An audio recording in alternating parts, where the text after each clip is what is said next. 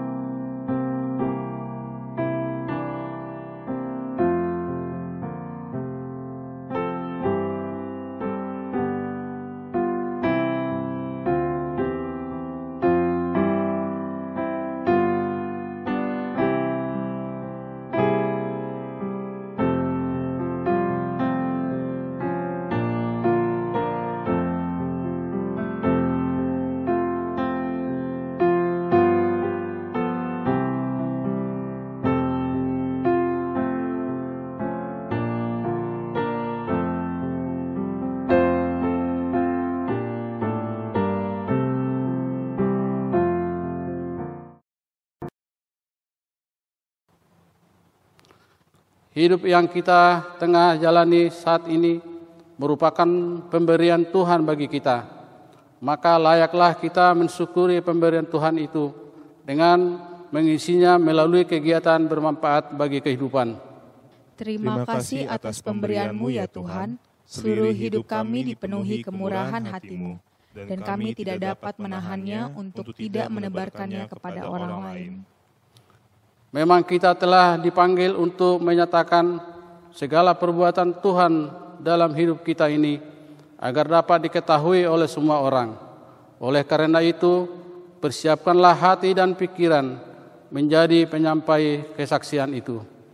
Kami siap untuk menjadi saksi-saksimu ya Tuhan, karena kami juga ingin hidup kami dapat menjadi berkat bagi sesama kami. Hidup yang diberkati adalah hidup yang dapat menjadi berkat. Itulah panggilan kita.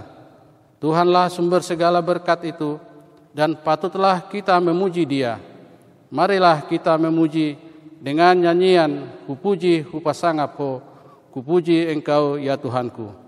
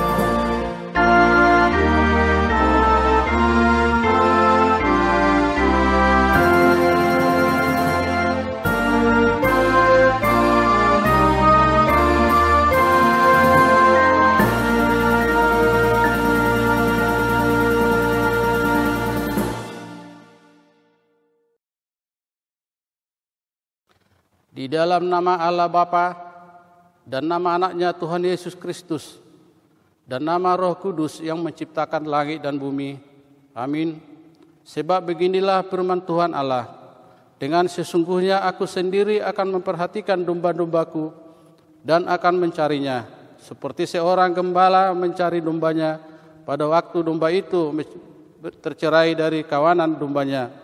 Begitulah aku akan mencari domba-dombaku dan aku akan menyelamatkan mereka dari segala tempat. Haleluya. Marilah kita berdoa.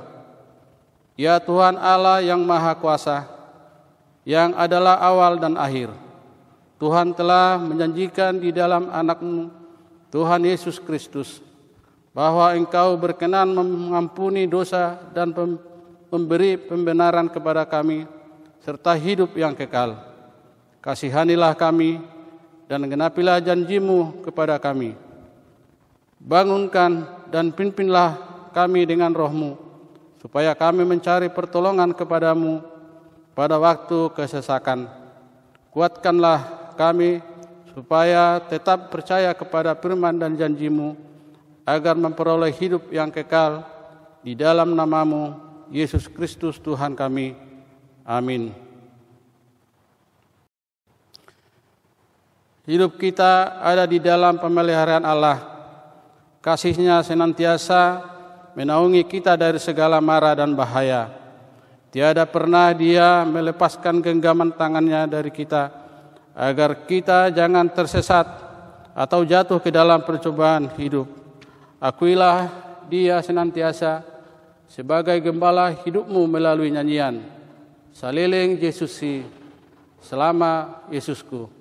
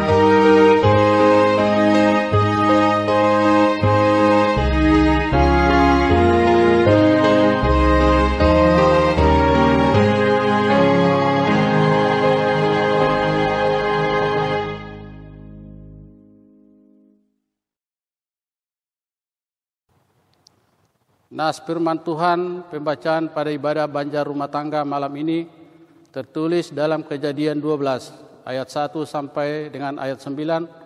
Marilah kita membacanya secara responsoria. Berfirmanlah Tuhan kepada Abram, Pergilah dari negerimu dan dari sanak saudaramu dan dari rumah papamu ini ke negeri yang akan kutunjukkan kepadamu. Aku akan membuat engkau menjadi bangsa yang besar, dan memberkati engkau serta membuat namamu masyur, dan engkau akan menjadi berkat. Aku akan memberkati orang-orang yang memberkati engkau, dan mengutuk orang-orang yang mengutuk engkau, dan olehmu semua kaum di muka bumi akan mendapat berkat.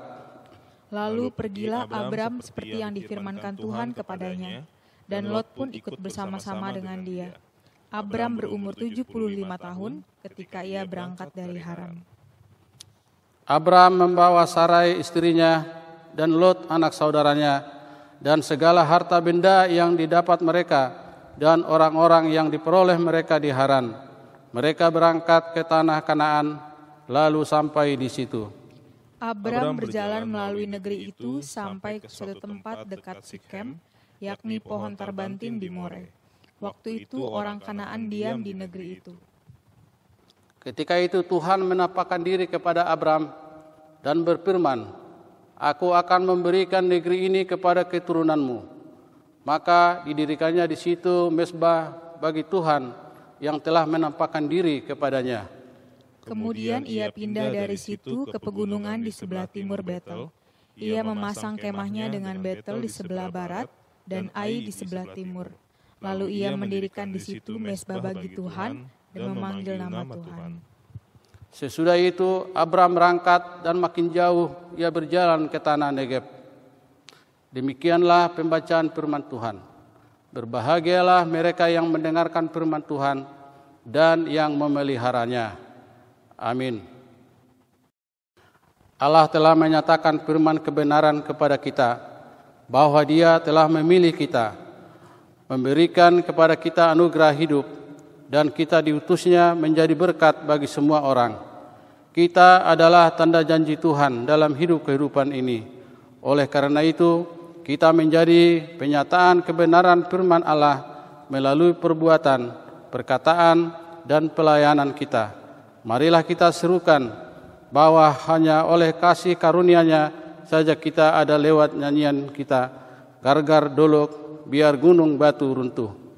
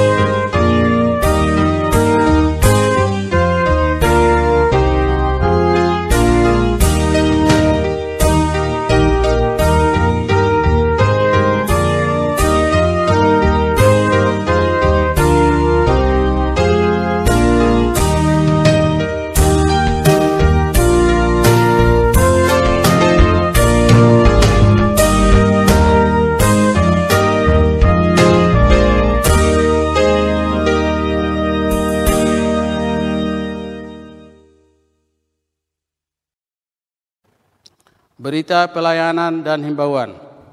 Berita pelayanan dan himbauan pada ibadah Banjar malam ini. Satu minggu empat setelah Trinitatis. Pada minggu yang akan datang, 5 Juli 2020, kita akan memasuki minggu keempat setelah Trinitatis. Dua, kebaktian Banjar. Pada hari Kamis tanggal 9 Juli 2020 mendatang, kita akan mengikuti kebaktian Banjar di rumah masing-masing. Nas kobah pada kebaktian Banjar tersebut tertulis dalam Amsal 4 ayat 1 sampai ayat 9 dengan topik Cintailah Pendidikan. Masuk pukul 20.00 WIB. 3. Persembahan bulanan. A. Marilah kita mengingat untuk menyampaikan tanda syukur kita melalui persembahan bulanan kita untuk bulan Juli 2020 ini baik disetor langsung ke sekretariat jemaat atau ditransfer ke nomor rekening gereja yaitu Bank Mandiri 101 00 09 89 4641 dengan kode 720 pada tiga nominal terakhir. B. Seluruh majelis jemaat menyampaikan terima kasih kepada warga jemaat yang telah menyampaikan persembahan bulanannya. Kiranya Tuhan memberkati segala persembahan yang kita sampaikan demi kemuliaan kerajaannya dan kesejahteraan bagi kita semua. Tiga, beribadah pada masa new normal. Kita akan mengikuti ibadah minggu new normal sejak minggu tanggal 12 Juli 2020 mendatang. Ibadah dibagi dalam tiga kali jadwal ibadah yaitu A.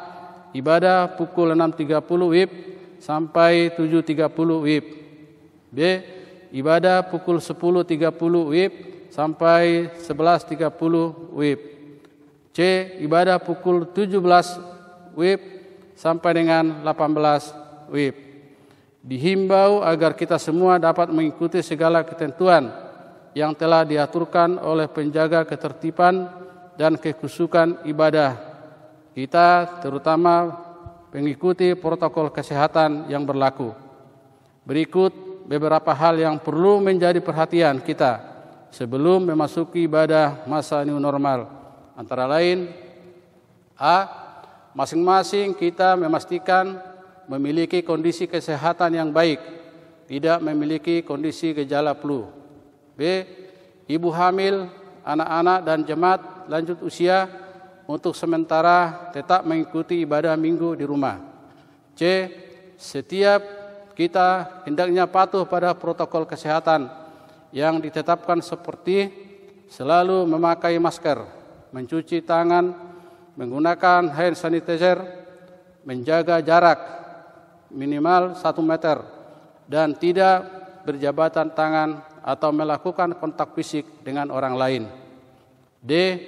Bahwa pada pelaksanaan ibadah masa new normal akan dijadwalkan dengan penentuan banjar-banjar sesuai dengan data jemaat yang memenuhi ketentuan dapat mengikuti ibadah tersebut. E.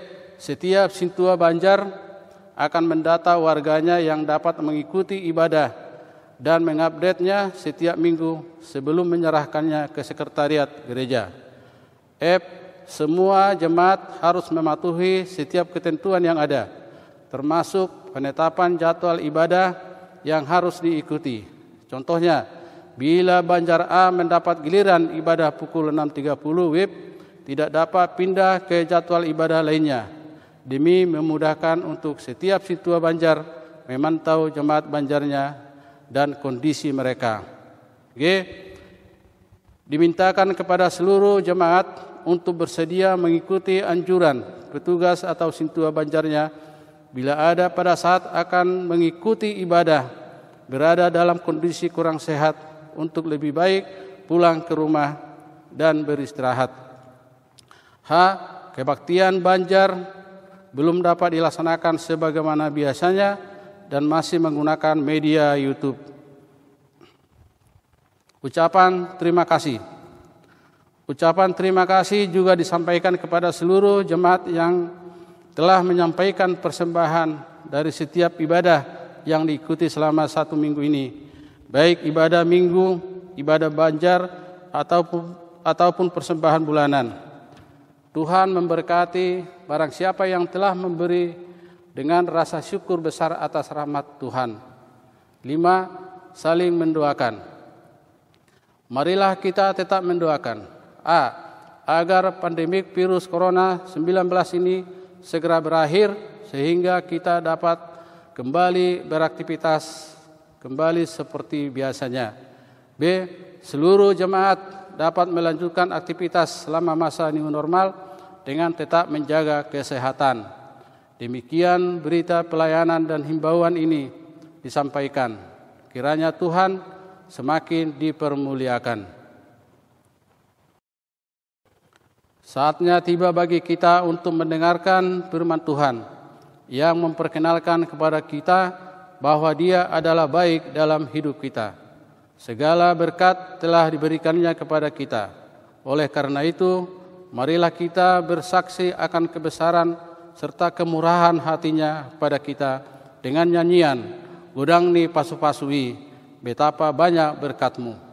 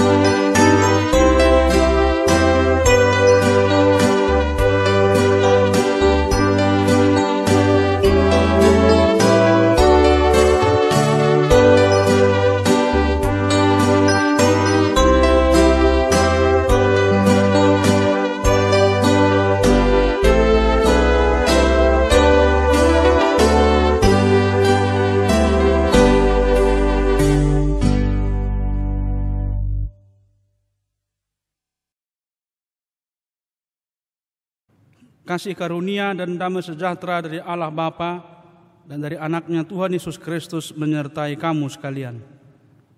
Amin. Jemaat yang dikasihi oleh Tuhan Yesus Kristus, pada ibadah atau kebaktian banjar kita pada malam hari ini, kita akan mendengarkan firman Tuhan yang tertulis dalam kitab Roma pasal 15 dari ayat 7 sampai dengan ayat 13. Demikian firman Tuhan. Sebab itu terimalah satu akan yang lain sama seperti Kristus juga telah menerima kita untuk kemuliaan Allah. Yang aku maksudkan ialah bahwa oleh karena kebenaran Allah Kristus telah menjadi pelayan orang-orang bersunat untuk mengokohkan janji yang telah diberikannya kepada nenek moyang kita dan untuk memungkinkan bangsa-bangsa supaya mereka memuliakan Allah karena rahmatnya seperti ada tertulis. Sebab itu aku akan memuliakan engkau di antara bangsa-bangsa dan menyanyikan mazmur bagi namamu. Dan selanjutnya bersukacitalah hai bangsa-bangsa dengan umatnya. Dan lagi pujilah Tuhan Hai kamu semua bangsa-bangsa, dan biarlah segala suku bangsa memuji dia. Dan selanjutnya kata Yesaya, Taruk dari pangkal Isai akan terbit, dan ia akan bangkit untuk memerintah bangsa-bangsa, dan kepadanya lah bangsa-bangsa akan menaruh harapan. Semoga Allah sumber pengharapan memenuhi kamu dengan segala sukacita dan damai sejahtera dalam iman kamu, supaya oleh kekuatan roh kudus kamu berlimpah-limpah dalam pengharapan. Sampai di situ pembacaan firman Tuhan. Jemaat yang dikasihi oleh Tuhan Yesus Kristus, ada sebuah cerita tentang seorang ibu yang bertanya kepada seorang anaknya yang telah berusia remaja. Ibu itu bertanya kepada anaknya, "Nak, apa yang paling penting dalam hidup ini dalam pandanganmu?" Si anak mencoba untuk berpikir sejenak, kemudian ia menjawab, yang paling penting bu adalah memiliki harta. Bukan, bukan itu nak. Banyak orang yang memiliki harta, tapi ia selalu dijauhi dan dibenci orang lain. Demikian jawab ibu itu atas jawaban anaknya. Teruskanlah memikirkannya. Ibu akan menanyakannya lagi nanti. Beberapa tahun kemudian si anak mencoba untuk menjawab pertanyaan ibunya. Dia mengatakan kepada ibunya, "Ibu, jawaban saya atas pertanyaanmu waktu itu adalah yang terpenting memiliki ilmu pengetahuan yang luas."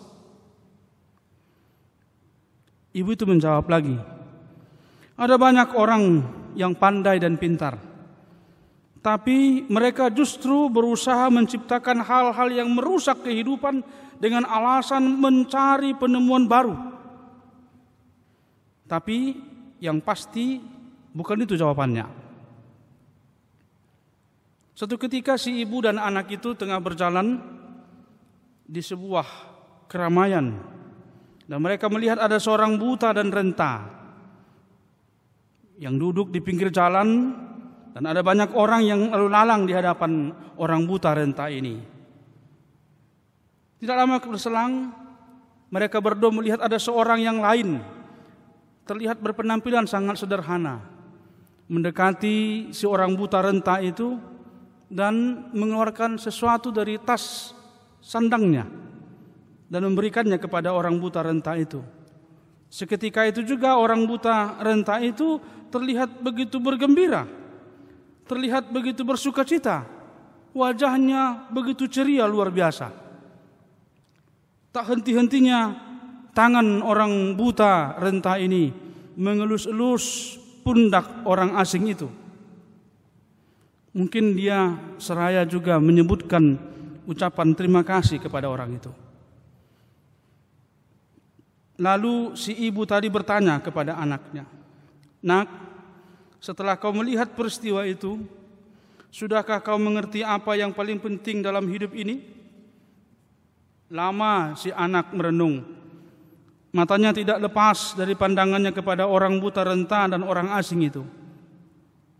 Lalu ia menjawab ibunya dengan mengatakan, "Yang terpenting dalam hidup kita adalah saat kita dapat menjadi yang berarti bagi orang lain." Saat kita dapat membuat orang lain merasa gembira, merasa bersuka cita. Si ibu sesegeranya menjawab, "Benar, anakku." Maka berusahalah agar kehadiranmu menjadi bermakna bagi orang lain.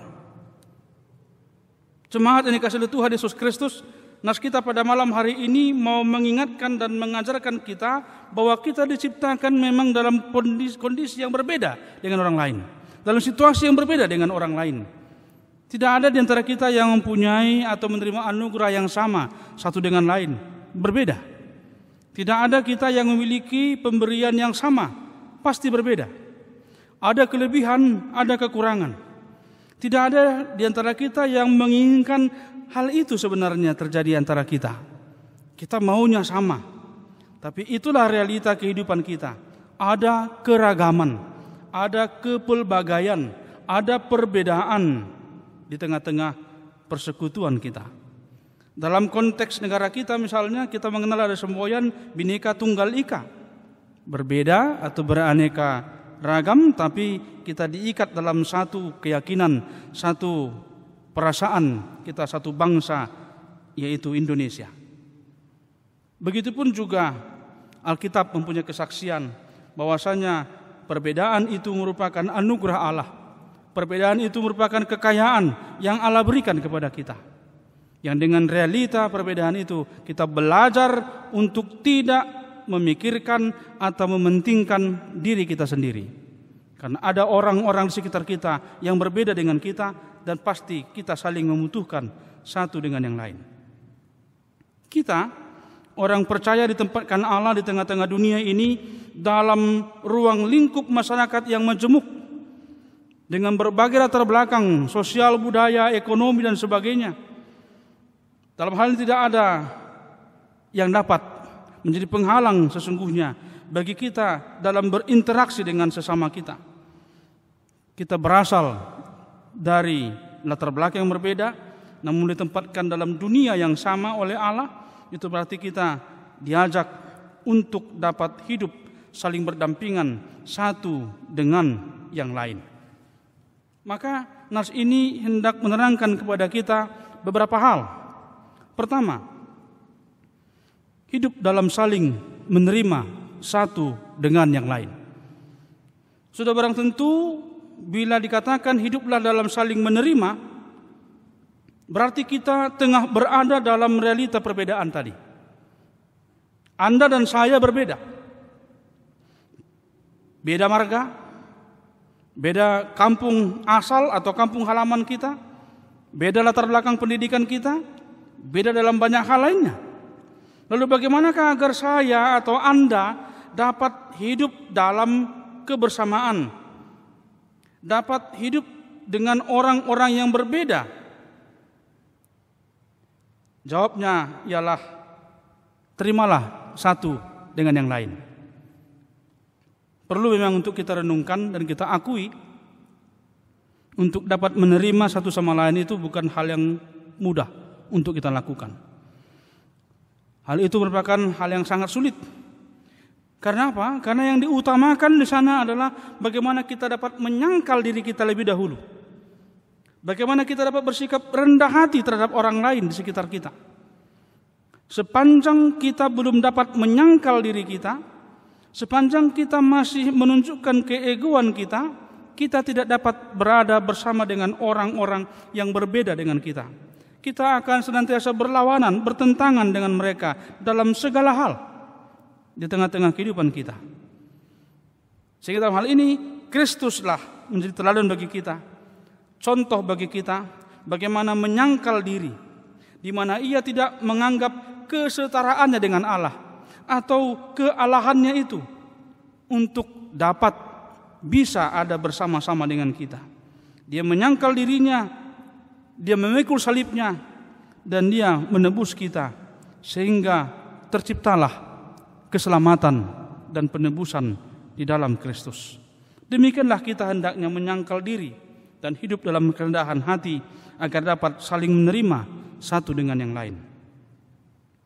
Yang kedua, topik kita pada ibadah kita malam hari ini diberkati untuk menjadi berkat, mengajak kita bahwasanya kita adalah sebagai saksi-saksi Kristus di tengah-tengah persekutuan kita. Ajakan untuk memperkenalkan Allah di tengah-tengah bangsa-bangsa, di tengah-tengah kepelbagaian yang ada. Inilah menjadi inti panggilan kita, diberkati untuk menjadi berkat. Bagaimana caranya kita dapat mengajak orang lain atau bangsa-bangsa yang belum mengenal Allah agar memuliakan Allah? Yaitu melalui sikap hidup kita, melalui tutur kata kita, melalui keramahan kita, melalui kerelaan kita menolong mereka, melalui ketekunan kita dan banyak hal lainnya yang bisa kita tiru dari Kristus yang akan dilihat oleh dunia ini sebagai penyataan diri Kristus melalui kita. Dalam kisah Daniel dan kawan-kawannya, Mesah, Sadrah, dan Abednego, kita diajarkan bagaimana keramahan mereka, kesantunan mereka terhadap raja yang memang keras Nebukadnezar yang mengajak mereka untuk menyembah patung buatan tangannya. Daniel dan teman-temannya dengan halus menolak untuk tidak menyembah patung itu. Bahkan mereka mengatakan sekalipun Allah yang mereka sembah tidak menolong mereka, mereka tetap tidak akan menyembah patung Nebukadnezar. Lalu apa yang terjadi? dengan ketekunan, dengan ketegaran iman yang demikian telah membuka mata Nebukadnezar sehingga ia bertitah agar jangan ada satu orang pun di tengah-tengah bangsa Babilonia waktu itu untuk mengganggu Daniel dan teman-temannya beribadah kepada Allahnya Israel. Bahkan raja bertitah agar semua umat bangsa masyarakat Babilonia sujud menyembah Allahnya Israel, Allahnya Daniel dan teman-temannya. Inilah panggilan kita. Memperkenalkan Allah, menyatakan Allah, bersaksi tentang Allah, tentang Kristus melalui segala sikap dan perbuatan kita di tengah-tengah masyarakat kita. Yang terakhir, yang ketiga, diberkati menjadi berkat. Allah telah memberkati kita dengan segala kebaikan, kesehatan Bapak Ibu sekalian, sukacita kebersamaan dengan keluarga, terlebih selama masa pandemi COVID-19 ini. Bahkan segala kebutuhan kita dicukupkannya. Maka hendaknya kita tegar pada pengharapan kita bahwa kita telah diberkati oleh Allah dengan kelimpahan rahmatnya dan oleh karena itu kita diajak juga untuk bersiap diri menjadi berkat bagi orang lain. Maka ingatlah apabila kita telah menerima segala yang baik dari Tuhan, dan kita mengakuinya, ketahuilah itu sebagai pertanda agar kita juga dapat menjadi penyalur berkat Allah kepada orang-orang yang membutuhkan uluran tangan kita. Oleh karena itu tetaplah setia kepada Tuhan, turutilah segala firman-Nya, maka kepada kita akan ditambahkan segala yang baik, segala yang menopang kehidupan kita sehingga kita tidak pernah berkekurangan saat kita mau menerima dan berbagi dengan orang lain. Berbahagialah mereka yang mendengarkan firman Allah dan yang meliharanya dalam hidupnya. Kita berdoa. Terima kasih Tuhan buat firman-Mu yang telah mengingatkan dan mengajarkan kami bahwasanya kami adalah orang-orang yang telah Engkau pilih dan tempatkan di tengah-tengah masyarakat yang majemuk ada banyak perbedaan, kepelbagaian di tengah-tengah kehidupan kami sehari-hari. Dan untuk itulah Engkau menempatkan kami agar kami dengan segenap hati dan pikiran kami menyatakan kebesaran kemuliaan-Mu melalui kehadiran kami di tengah-tengah masyarakat yang majemuk itu. Agar semua orang mengenal Engkau, agar semua orang bersaksi tentang Engkau, agar semua orang juga bersujud di hadapan-Mu. Manakala mereka melihat segala kebaikan, kemurahan Tuhan yang telah kami terima, yang kami nyatakan juga di tengah-tengah kehidupan kami bersama-sama dengan mereka. Terima kasih Tuhan berkatilah keluarga kami agar jadi keluarga penyalur berkat-Mu, keluarga yang menjadi sukacita, keluarga yang hadir memberikan makna, agar setiap kehadiran kami benar-benar membawa nuansa yang baru, pengharapan yang baru, dan juga sukacita yang baru. Dalam nama Yesus, kami telah berdoa dan bersyukur hanya kepadamu. Amin.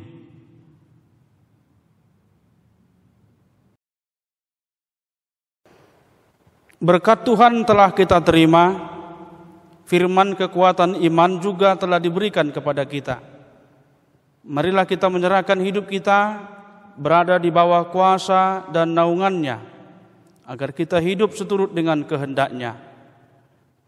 Bahkan lebih daripada itu, kita hidup menjadi berkat bagi sesama kita, bagi dunia ini. Marilah kita persembahkan persembahan syukur kita sambil bernyanyi pasu-pasu hami oh Tuhan, Tuhan datanglah dan beri.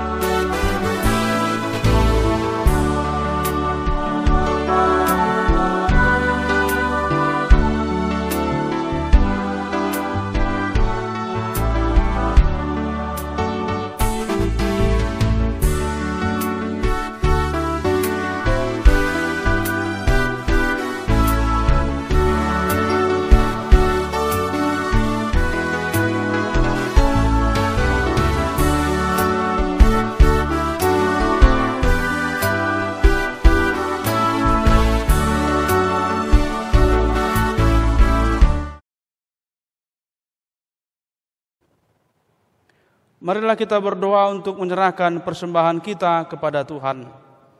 Ya Allah, Bapa kami yang di sorga, kami mengaku bahwa Tuhan adalah sumber dari segala karunia yang melimpah dalam kehidupan kami masing-masing.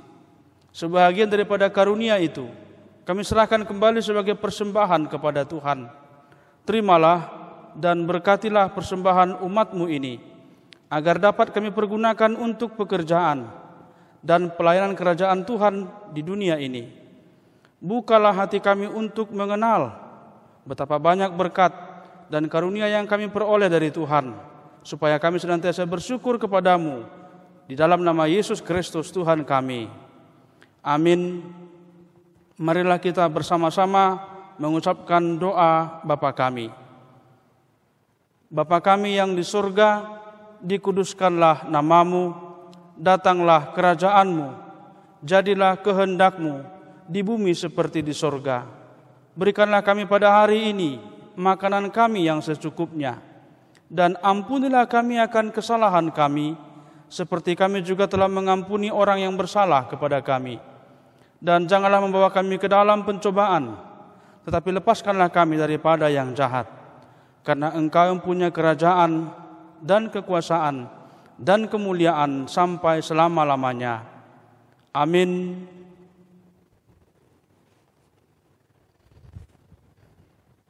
terimalah berkat Tuhan, anugerah Tuhan kita Yesus Kristus, kasih setia Allah Bapa dan persekutuan Roh Kudus menyertai kamu sekalian. Amin.